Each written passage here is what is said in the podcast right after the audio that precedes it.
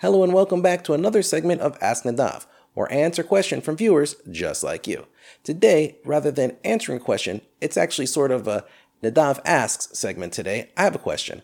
I'm curious, I've thought a lot about this. Maybe you have some insight. I'd like to ask you.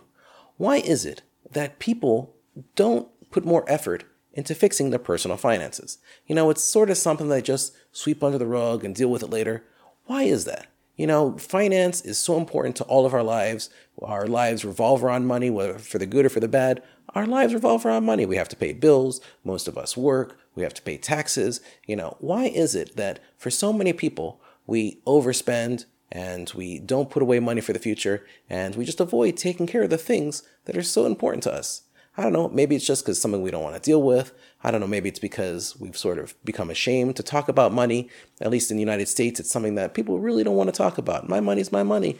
Don't bother, you know, don't ask me about how much I make. Don't ask me about what I spend my money on. Don't ask me about what kind of debts or investments I have. Most people just don't want to talk about it.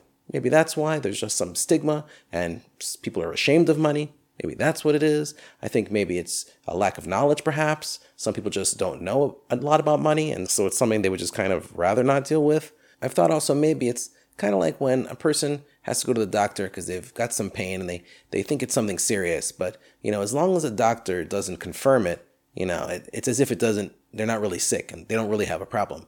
Maybe it's kind of the same thing with finances. You know, if I don't see my numbers, I don't see how much debt I have, and I don't see my lack of investments, then I don't really have a problem. You know, if I just stick my head in the sand and don't think about it, then maybe I just don't have a problem. So I'm curious. I, I've thought a lot about this, but why do you think it is that people don't put more effort into fixing their finances or spending the time to learn about personal finance. We spend learn we spend time learning about all kinds of things that just, you know, don't matter. We spend time just binging Netflix and doing things that just aren't good for us. Why do you think that is?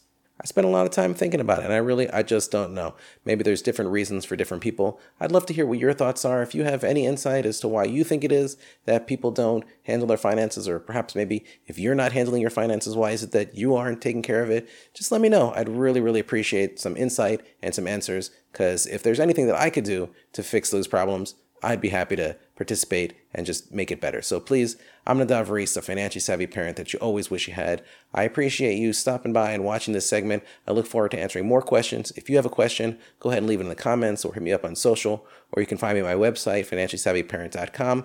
If I can help out, I'm happy to do so. I'll see you next time for another segment of Ask Nadav.